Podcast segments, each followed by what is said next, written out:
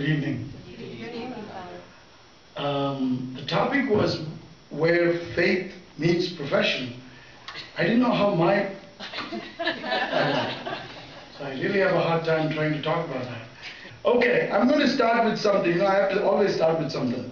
The perfect priest. The perfect priest preaches exactly 10 minutes, condensed thin, but never upsets anyone. He works from 8 a.m. to midnight. He makes $100 a week, wears good clothes, buys the latest books, drives a nice car, and gives about $50 a week to the poor. He's 28 years old, has been preaching for about 30 years. He's wonderfully gentle and most handsome. Well, that's not true. Has a burning desire to work with teens and spends all his time with senior citizens. He smiles all the time with a straight face because he has a sense of humor that keeps him seriously dedicated to his work. He makes 30 calls daily on the phone and sends about 50 emails and personally visits the hospitalized and homebound. Spends all his time evangelizing the unchurched, but he's always in his office when he is needed. If your priest does not measure up, simply send this letter to six other parishes that are tired of their priest too. Then bundle up your priest and send him to the church on the top of the list. In one week you will receive 1643 priests and one of them should be perfect. Have faith in this letter. One parish broke the chain and they got their old priest back in less than three months.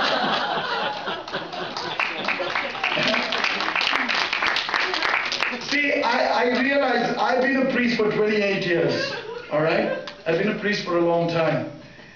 I realize I'm not a perfect priest. But it has been the most exciting, most fulfilling, most wonderful thing that has happened in my life. In 28 years, I've never regretted being a priest even once. I'll be honest with you. Never. If anything, I've been very excited about being a priest. There have been times it has been a little more difficult and less difficult, yes. But most of the time, it has been the most joyful and most fulfilling thing in my life. I can tell you that. I'm a very happy person. I'm sure you see that. That's why when I'm serious, people say, what's wrong? But maybe I'm thinking about something. And I've always been, you know, joyful, but as a priest, I've been so very joyful. And here, being at St. Paul's, it has been the most joyful thing, believe me.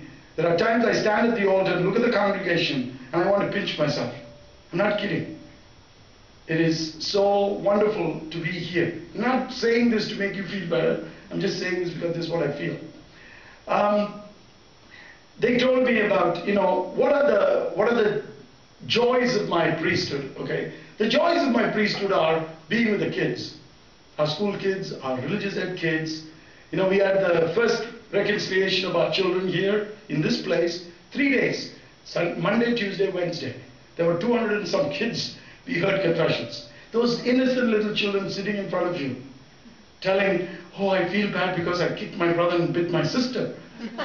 You know, and see the innocence in those faces, and they want to love the Lord, and you want to make them understand how this God loves them, and that they, they should never doubt that, even when they will be 30 and 40 and 50 and 60. That's the joy. The joy of celebrating weddings. You know, when, when you see that this, this young couple is all excited and positive, even though just the day before I was talking to a gentleman whose wife is calling for divorce and he's heartbroken, you know, or there is so much acrimony between two people who are going through a divorce, and yet I want to talk to this young couple and say, you got to believe that you can have the greatest marriage there is. You know, that's the joy. The joy of baptizing a little baby, a family that has been waiting, and finally they have a little baby, and you're there. You know, that for me is the great joy of being able to be there at the very significant moments of people's lives. And that is the greatest joy of, of being a priest. Um, people who come to you, especially in moments of sorrow. Uh, I, as I probably shared with you, one of the toughest weeks I've had as a priest, especially in the United States, was one week I had three funerals Monday, Wednesday, and Saturday. Monday was the funeral of a gentleman who was 52 years old who died of prostate of prostate cancer. And he had a lot of money, so he went for all these new research and new cures. He couldn't beat it. I saw him about 10 days before.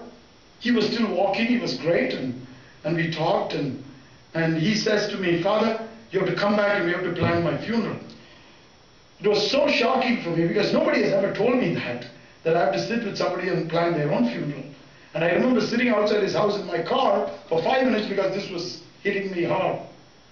And then hardly 10 days later, at about 4.30 in the morning, the wife calls me on my private line and says, Father, can you rush to the hospital? Because we took my husband to, to the hospital.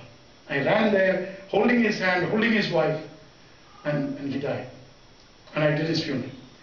Wednesday, I did the funeral of an eight-year-old boy with a tumor in his brain. You know, the parents were inconsolable.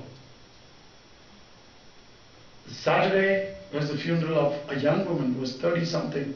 She was a single mom. Had a little baby. You know, but what makes you, what gives you satisfaction is the fact you were there for those people. Uh, that's the thing. And then the joy is when people come to you for counsel, whether it is young person, older person, people who are struggling, they come to you. And, uh, and that has been my joy. See, that is, that is a joy, but it's also some of the difficulties of, of challenges of being a priest, of a pastor.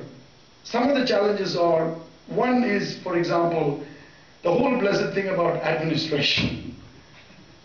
You know, you did not become a priest to be, you know, worrying about buildings and money, and, and yet that's all part of the deal.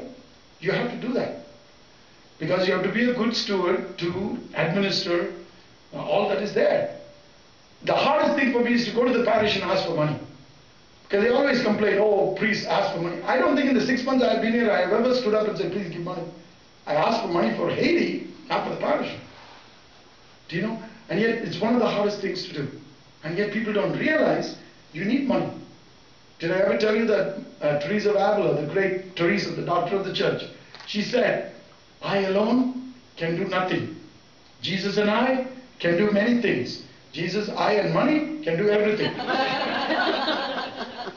so, you know, see that is that is one of the challenges. The other challenge is sometimes all these uh, I think the church, especially in the United States, is so politicized. I'm sorry.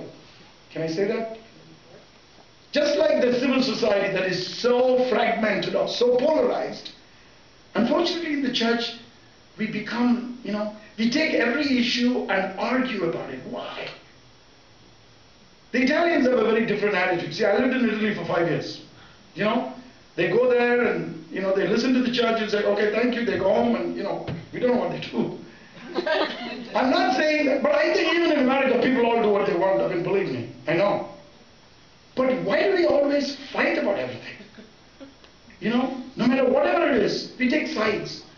And we have to get into these arguments and call each other names, put labels on each other, whether we are on the right or on the left.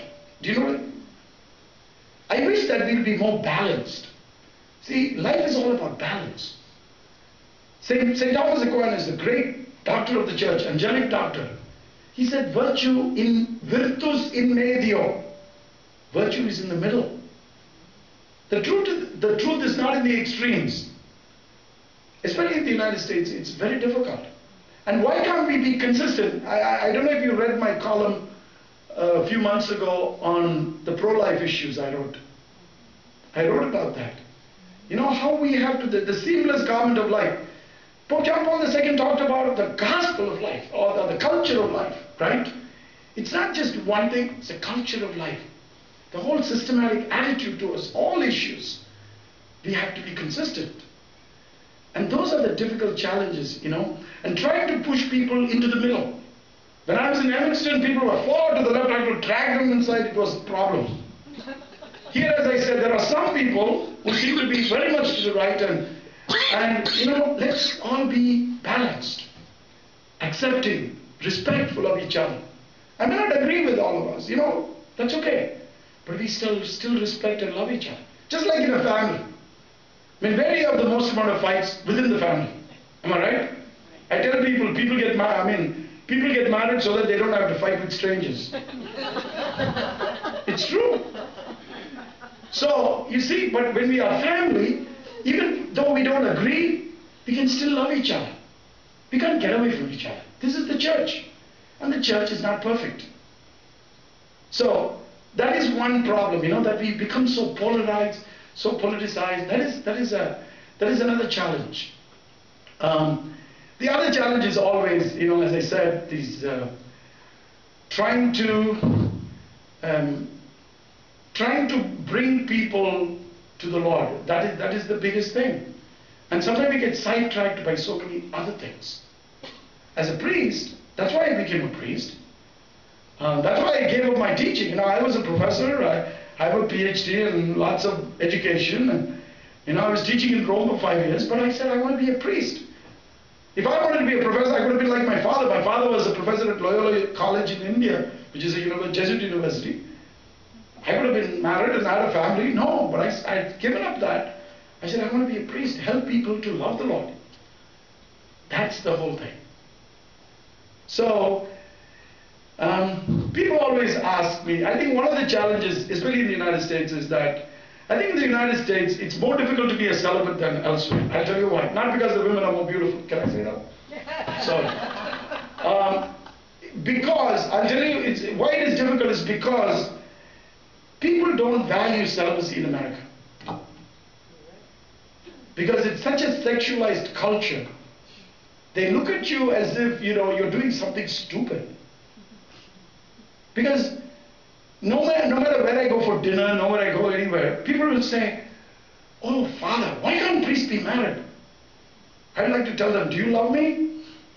Do you want me to be married? You know, what I mean is that if you really love me, you wouldn't wish me, wish that on me. because I see marriage is not easy. Do you know what I mean? I deal with a lot of couples, believe me, I help a lot of couples. Marriage is tough. And, and I have enough things to take care of. You add marriage to that, it will be very difficult for me. For one thing, I couldn't be the kind of priest I am today. My wife would kill me. I would never be home, never be. Because if I really want to give myself to my people, I couldn't be. Do you know what I'm saying? People don't understand that. They think that we are losing out. Yes, we are losing out. See, whereas in India, there is a tradition of admiring celibacy. It is held as a value. Mahatma Gandhi practiced celibacy. He was after his marriage, you know, then he gave it up. If you look at the stages of life in the Indian culture, you know, you were a student, and then you became a householder or a household person, married person, and after you have fulfilled your duties, they call you sannyasi. Sannyasi means you become a monk brahmachari, you give up marriage and everything in order to meditate, be spiritual. Those are the stages of life. And so, this whole idea of celibacy was something that was held in great honor. You know, we don't teach that. Because the whole culture, you, oh gosh, it's unbelievable. So that's why I said it is tough to be a celibate in this country because it's not held in great esteem. You have to go against the uh, grain to do that. And, and the, the challenge of celibacy is also, you know, you are, you enter into people's lives when they need you, and then you disappear when they don't need you. Because we all want to be significant, right? That is all about life. That's the whole idea. You, you want to mean something to somebody. And uh, celibacy is you know, if you really are a celibate, what you've got to be caring and loving and tender and warm when people need you. But the moment the people don't need you, you have to step back. It's like you hug people, but you can't hold on. Do you know what I'm saying? But sometimes what happens is people don't even want to hug. No, no, you have to. See, Jesus was very tender, He was very loving. Because I'm a celibate not because I want to love less, but I want to love more. Instead of loving one person and a few little people here, you want to love everybody. And make the love of God come alive to everybody. That's the meaning of salvation. So anyway, Finally, the gifts. The three gifts I'm supposed to share. Am I right? Yes, sir. The first gift for me is humor. I never thought I had this gift, believe me. I have a couple of my brothers who are much funnier than I am. I have four brothers. Okay, one guy was even in sitcoms in on national Indian national TV. He's a funny guy. I mean, he is. He, whenever we go home, we have so much fun because we get together over a bottle of scotch. I mean, we, we have a lot of laughter at home. You know, it's it's. And I never thought I was funny because when I was a young seminarian, I was very very serious because I was all about becoming a good holy priest and I was very very serious. But then, just before I became ordained, I discovered that I could tell jokes and make people laugh. And then, two years after I became a priest, I came to the United States to study. And I landed in Milwaukee, and I started trying to tell one or two little jokes. People seem to love it. See, one of the great things about America, they love to laugh. They do. They want to laugh. That's why being a stand-up comedian in, in, in America, you know, you can make good money. and uh, then I remember there was a lady in Milwaukee who was very dear to me. She was 76 years old when I met her. She adopted me like a son. Her name was Grace. She bought me this set of books written by a Monsignor from Kansas City. The title of the book was Jokes Priests Can Tell. I still have like seven, eight volumes. Some of them are very corny jokes, you know, but uh, not, not, but were like not, not great jokes. So I had to read like 20, 30 jokes before I would find one that would work. But over the years, I have perfected my art of telling jokes. I, so over the last 30 years, I have collected a lot of jokes. Most of them are in my head. And uh, if you come to my room upstairs, I have like 60 joke books. so don't think it's all mine. But what I do is I use it to bring God's word alive. Not for just to entertain people. I will somehow try to connect it with the gospel or with the, the homily that I'm going to say. Sometimes the connections are tenuous, but it's okay. but most of the time I try to make that connection. The vast majority of people have been very happy with that. But I know there are some people who will probably are mad at me for that because they don't like to laugh. They think I shouldn't do that. I know. But that's okay. You have to worry about the vast majority of the people that it helps. So that, that is my first gift. Second gift is I am a very warm, caring person. And coming to America, it has allowed me to be that. Okay? I remember, um, I, I, jokingly tell people, when I came to America, um, people came and hugged you. I've never, I was, I've never hugged people before. So it was like new. First it was like this. But then I loved it. So you come to America, you hug. Then I went to Italy, they kiss. and because I had been here, I would hug people. Don't know, hugging is too intimate. Then you come back from Italy, you want to kiss people. Oh no, that's too intimate. Then you go to India, don't even touch me. but but what I really, you know, what I really feel as a priest is one of the gifts is that I deeply care about people and I want to show it. And I've been always like that. And uh, that for me is a, is a very important gift. Uh, and it works with most people. Okay? And the third, and probably the most important gift, is my love for Jesus, a love for the Lord. From the time I was little, somehow I always had this very special feeling with the Lord, um, you know. And uh, as I've grown older, I felt this connection get stronger and deeper and that is why I go around giving talks and missions. I came here and gave a mission. Every Lent I try to do at least two missions in some parish because it's good for me and I hopefully help some people. Um, because I want to, in some way, be an evangelizer to bring people to the Lord. Not only in the parish, but everywhere. You know, of course, it's difficult for me as a pastor to do as much as I would love to do because I don't have enough time. But this is one of the things I really feel strongly about to make people love the Lord more. That's basically what it is. And, uh, and that, I believe, is the biggest gift that I would like to give. That's it. Yes, Jeff. How, how do you, how would you, with your experience, Is there in your in your worldview is there such a thing as a good parishioner? Oh, And and and if so, what are the characteristics of a good parishioner that- Interesting. that, we Okay. might might please you? No, I don't want to say might please me because I don't think you should please me because I'm only the servant. And I think it is a good parishioner would be committed to his or her faith, take that seriously. A person who would take their spirituality seriously. One is faith, that is your external practice of the religion, but also your personal relationship with the Lord. And live your gospel commitment or your baptismal vocation in serious searching. You know, it's not just enough to say, okay, let me find out what the church says, that's all I have to do. No, no. You have to seek God's will in your own life. Certainly, you have to accept the church's teaching, yes, but how does it apply to me in my life? And make my life a journey, okay? But also, this person knows how to create community. Because we are not solo artists, we are not, you know, lone riders. We are a community. We have to work together. We have to get along. We have to love each other. It also means that I want to share the good news.